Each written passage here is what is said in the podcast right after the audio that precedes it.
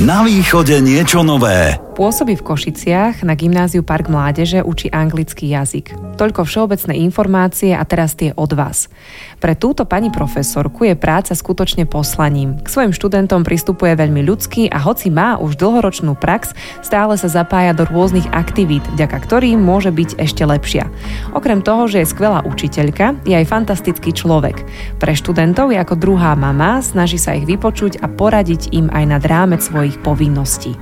Zoznámte sa s mojou dnešnou hostkou, pani Mária Gáborová. Vítajte. Ja som v úvode vybrala len takú časť toho všetkého pekného, čo som sa o vás dočítala. To musí byť inak pre vás taká veľmi pekná spätná väzba, že pre niekoho znamenáte tak veľa však. Nádherná, áno, určite. Nečakala by som, že niekto takto verejne o mne povie.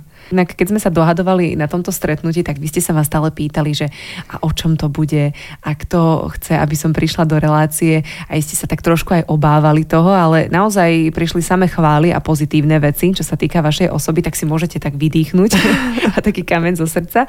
Kedy ste si vy inak v živote povedali, že, že chcem byť učiteľkou a, a ešte učiteľkou angličtiny? No ak mám byť úprimná, tak ja som celú základnú školu a strednú školu prispievala do východoslovenských novín novín. Čiže mojim snom bolo byť e, novinár. Ale keď sme sa na gymnáziu v štvrtom ročníku mali rozhodnúť, čím budeme, tak ma triedna zavolala a povedala, že žurnalistika nie je pre mňa, pretože príliš vidím svet farebne a veľmi rýchlo by som sa dostala do väzenia, do problémov. Aha. Takže vlastne ona mi povedala, že ty budeš veľmi dobrá učiteľka. Spočiatku to bolo pre mňa ako podpasovka, ale počas svojej práce som jej mnohokrát poďakovala, že vlastne ona mi vybrala prácu, ktorá je naozaj pre mňa koničkom a ktorá ma neskutočne baví. A učiteľku angličtiny, lebo vyštudovala som pre prvý stupeň plus telesná, ale ako moje vlastné deti rástli, ja som sa začala nudiť.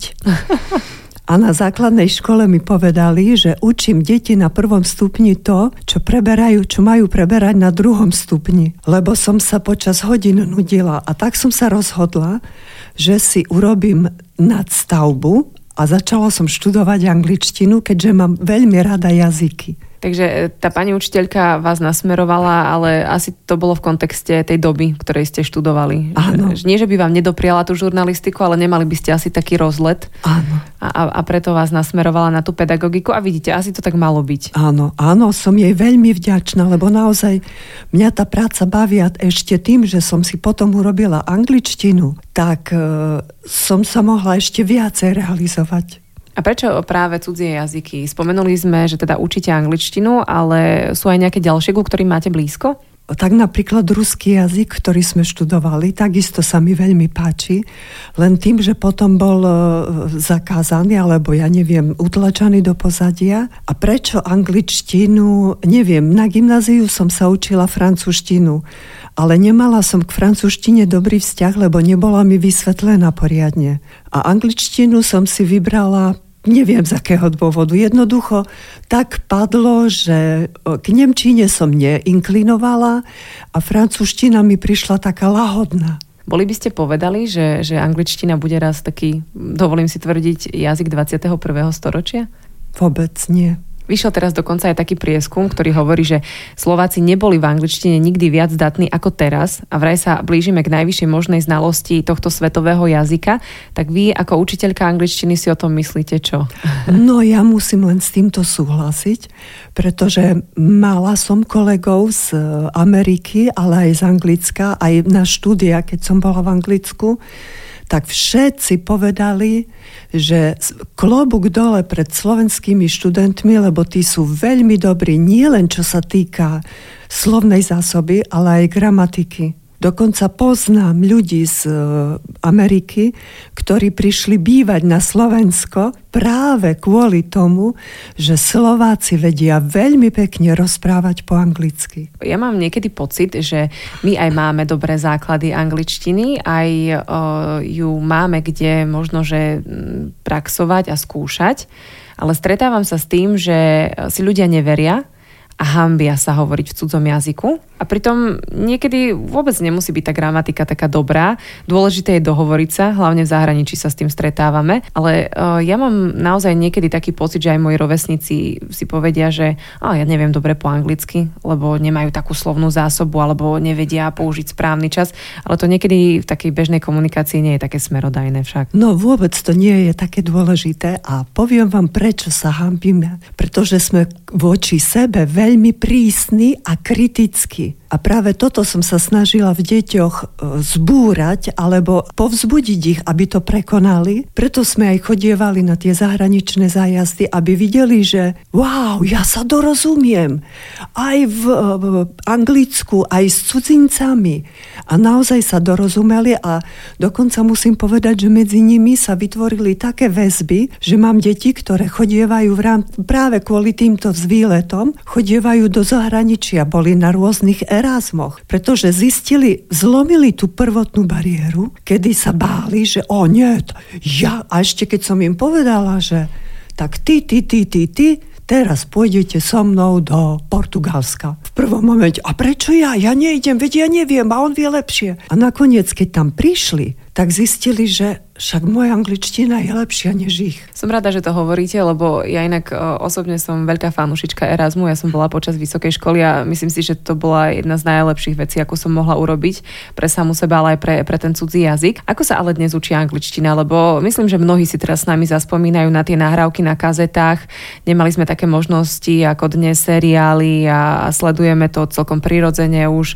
Je to také úplne normálne, smartfóny, počítače v angličtine, ale niekedy to tak nebolo a nie tak dávno do minulosti musím siahať, kedy sa naozaj stlačil ten magický gombik na, na magnetofóne v triede a začínalo sa vlastne podľa jednotlivých lekcií. Funguje to ešte stále na stredných školách? Viete čo, od učiteľa k učiteľovi, ale určite je veľmi málo takých. Nechodím na inšpekcie, takže neviem, ale podľa seba viem povedať, aj podľa kolegyň, s ktorými som v kabinete, že to takto nie je, že sa snažíme dávať deťom bežnú angličtinu, presne ako hovoríte, seriály, dokonca pesničky, ale tam ich zase musíme upozorniť, lebo keď môžem siahnuť do svojej pamäte, tak som mala študenta, ktorý bol perfektný v angličtine, nádherne vedel rozprávať.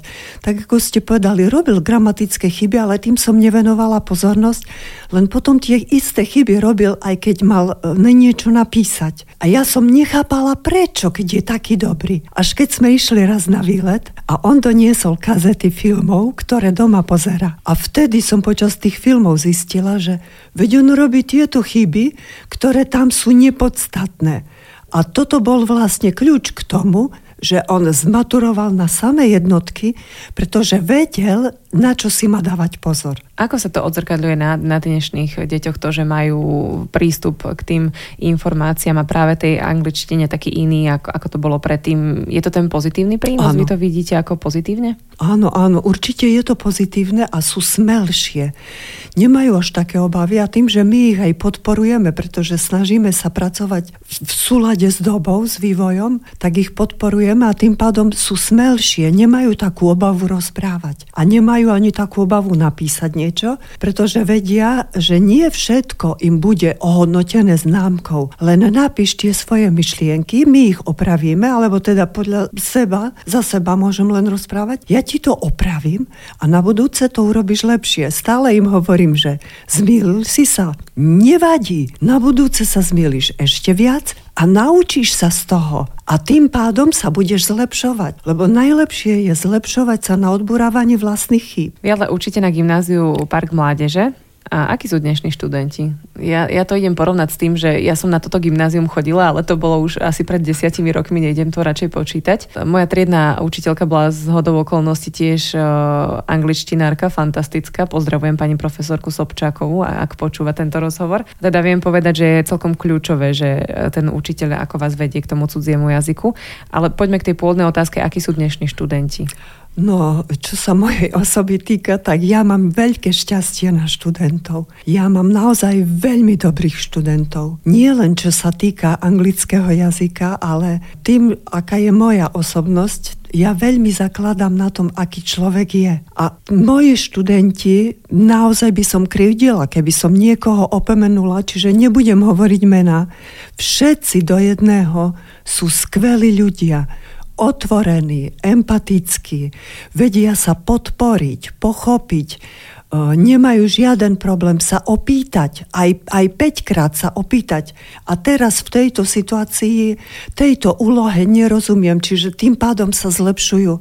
Naozaj ja musím povedať, že deti sú stále rovnaké. A zvýšujú sa nároky na tie deti? Podľa vás s tou dobou, ktorá prišla rýchla, elektronická, internetová, rodičia majú menej času na tie deti? Zvyšujú sa nároky, hlavne v tom, ako ste povedali, že tá doba je rýchla a je internetová. Deti sú prehltené informáciami, ale tie informácie ich len tak pretekajú. Čiže ja sa ich snažím primeť k tomu, aby aj keď čítajú na internete, aby sa zamysleli nad obsahom, aby sa skúsili na to pozrieť aj z inej strany, aby rozmýšľali. Lebo nestačí nestačí len niečo prečítať bez toho, aby sme sa na to sústredili. Musíme o tom aj popremýšľať.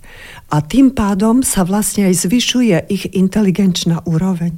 A teraz popremýšľame aj my, tak trošku na chvíľu. Pomyselne nám teraz zazvoní v Rádiu Košice, dáme si prestávku a po skladbe sa k rozhovoru s Máriou Gáborovou vrátime. Na východe niečo nové. Rádio Košice. Ako sa má či nemá učiť, to vie každý. Ako by sme mali pocit, že keď sme si školské prostredie už zažili, tak sa k nemu môžeme vždy vyjadrovať. Mali by sme to však nechať na odborníkov. A ja mám dnes štúdiu tiež učiteľku, Máriu Gáborovú. Tá prišla na základe môjho pozvania, ku ktorému ste ma inšpirovali vy. Ďakujem. Tie ostatné týždne sú celkom náročné na Slovensku. Ukázali, aké dôležité je s deťmi, študentmi hovoriť, aký nefunkčný je náš systém v niektorých veciach. Došlo až k tragédii. Spoločnosť to zvykne hádzať najskôr na rodičov, ale vždy potom príde na pretras aj škola. Ako je to dnes s tou komunikáciou a s rodičmi a s deťmi? z vášho pohľadu. Určite na strednej škole to pre mňa osobne, ja si to neviem ani predstaviť, to musí byť veľmi náročné. Tak čo sa týka komunikácie s, so žiakmi, s deťmi, tak tá je veľmi dobrá, pretože deti svedia byť kritické a hlavne netolerujú nejakú neprávosť, nespravodlivosť. Ale ak učiteľ vidí, že sa niečo deje zlé so žiakom, že, že vypadáva z toho systému, ktorý by bol znesiteľný pre spoločnosť a kontaktuje rodičov, tak nie všetci rodičia sú schopní akceptovať túto správu od školy. Na druhej strane, dá sa to obsiahnuť? Vy máte v triede koľko? 30 alebo viac žiakov? 30 žiakov. Dá sa to vôbec akože odsledovať každého jedného? To musí byť tiež asi náročné. Viete čo, je to náročné odsledovať všetkých, ale tým hovorím, že deti sú kritické nie len k sebe, ale aj k spolužiakom, tak oni vedia prísť povedať, pani učiteľka, tento chlapec alebo toto dievča, viete, ona nechodí do školy a tie ospravedlnenky nie sú celkom v súlade s tým, čo vám ona dáva, ale nie v tom, nie v takom zmysle, aby chodili akože bonzovať, ale aby, aby ako keby hádzali záchranné láno tomu spolužiakovi, spolužiačke. Takže nie je to len o tom odučiť si svoje, ale, ale aj sledovať e, možno nejaké zmeny u tých žiakov, u tých študentov, či sa nesprávajú inak, či neprestali chodiť do školy a tak ďalej. A ak, tak asi čo najskôr upozorniť ano, na to, že, že sa niečo deje. V tom e-maili, ktorý prišiel, tak tam sa písalo, že vy ste niektorým študentom ako druhá mama a to s tým asi súvisí.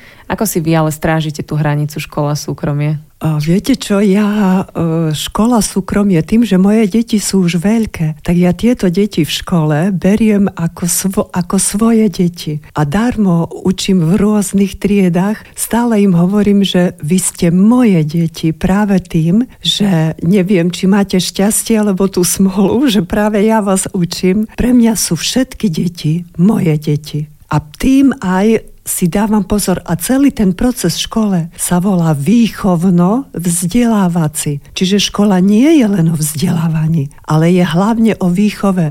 Lebo ak sa dieťa chce vzdelávať a hlavne v dnešnej dobe, tak si nájde informácie kdekoľvek na internete. Ale ten výchovný proces je práve tá interakcia medzi, medzi ľuďmi. A ten učiteľ v škole nie je ako nejaký šéf, pre mňa v moj, ako z môjho uhla pohľadu, ale je to skôr ako keby mentor, že tie deti len, len koriguje, aby v tom mladom veku si vedeli vybrať ten správny smer, tú správnu cestu, aby neboli príliš kritické a neodsudzovali. Pretože nikto nie je dokonalý a každý má právo na seba určenie.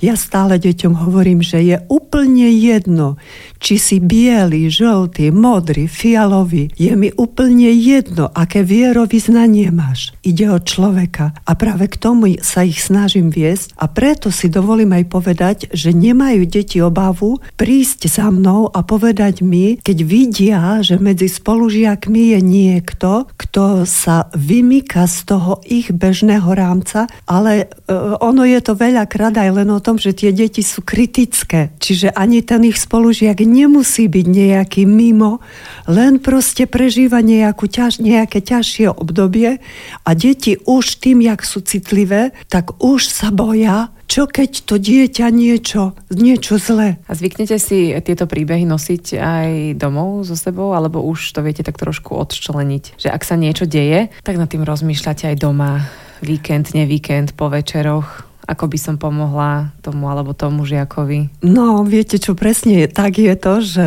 cestou do práce rozmýšľam o tom, ako budem s deťmi pracovať a čo by som ešte na tej hodine, darmo mám už roky praxe, stále sa na každú hodinu individuálne pripravuje. Možno niekto povie, že to je hamba, ale v každej skupine sú iné deti a nedá sa zobrať jedna príprava a blok na všetky skupiny. Čiže cestou do práce rozmýšľam, ako budem učiť a ako ktorému žiakovi to prispôsobím a zase cestou z práce rozmýšľam nad tým, čo sa v škole stalo, čo mi ktorý žiak povedal, ako by som mu vedela ešte po prípade pomôcť. A máte niekedy aj také tie slabšie chvíľky, kedy si poviete, no ale už mám toho dosť, už e, nebudem ja obetovať svoj asi často aj voľný čas tomu všetkému, nestojí mi to za to, idem si už oddychnúť, užívať život. No toto bola veľmi ťažká otázka, pretože e, práca s deťmi pre mňa je koničkom. Pre mňa to nie je práca ani záťaž. Čiže mňa vôbec tieto ich príbehy a, a keď prídu za mnou so súkromnými problémami, vôbec nezaťažujú. Pre mňa e, to nie je, že si kázim voľný čas. Pre mňa je to súčasť môjho života, môjho bytia. Neviem si predstaviť svoj život ináč ako s týmito deťmi. Škola teda zohráva vo vašom živote veľmi dôležitú úlohu, ale aká je Mária Gáborová v súkromí? Ako relaxujete? Čo vás baví? Čomu sa venujete? Čomu sa venujem? Veľmi ma baví turistika. Čiže napriek tomu ťažkému úrazu v 2013, kde ma v Kovačovej naučili chodiť a byť sebeobslužná, tak už to nie je turistika, aká bývala, ale aj tak sa snažím vo voľnej chvíle chodiť na prechádzky. Ak nevládzem, tak rada hačkujem, čo ma tiež v Kovačovej naučili, za čo som im vďačná. Čiže po ležiačky hačkujem a veľmi rada si prečítam dobrú knihu. Tak som rada, že ste poodhalili tak trošku aj, aj dvere do vášho súkromia. Možno aj inšpirujeme nejakých žiakov, ktorí by sa vám chceli nejako poďakovať, tak minimálne kniha poteší určite. Určite. A ten e-mail, čo prišiel, tak obsahoval aj veľmi peknú myšlienku, ktorou by som to ukončila, že takýchto ľudí je dnes bohužiaľ málo a preto si myslím, že ich treba oceniť a poďakovať im za to, že svojim konaním prispievajú k tomu, aby bol tento svet trochu krajší. Tak to bolo krásne, takto. To veľmi pekne ďakujem. Zdá sa mi, že e, naozaj ste niekomu zmenili život a ten e, svet urobili o čosi krajší, až tak, že ste teda sa ocitli v tejto relácii a ja sa teším, že ste prijali pozvanie. Držím vám palce, nech vám toto nadšenie vydrží aj naďalej, lebo to je asi veľmi dôležité v tej učiteľskej praxi a nech máte stále nielen veľa energie, ale aj tej spätnej väzby takej pozitívnej od vašich žiakov. Ďakujem veľmi pekne a teším sa na ďalšie roky svojho pracovného zaradenia a, a spolupráce s deťmi, pretože to nie je ešte raz, ako som povedala, ja nie som v triede šéf, ja som v triede koordinátor. Tajomstvo vzdelávania je vraj rešpekt voči študentovi. No myslím, že tých tajomstiev sa nám dnes podarilo odhaliť hneď niekoľko, hlavne však tajomstvo úspechu Márie Gáborovej, obľúbenej pedagogičky. Na východe niečo nové. Rádio Košice.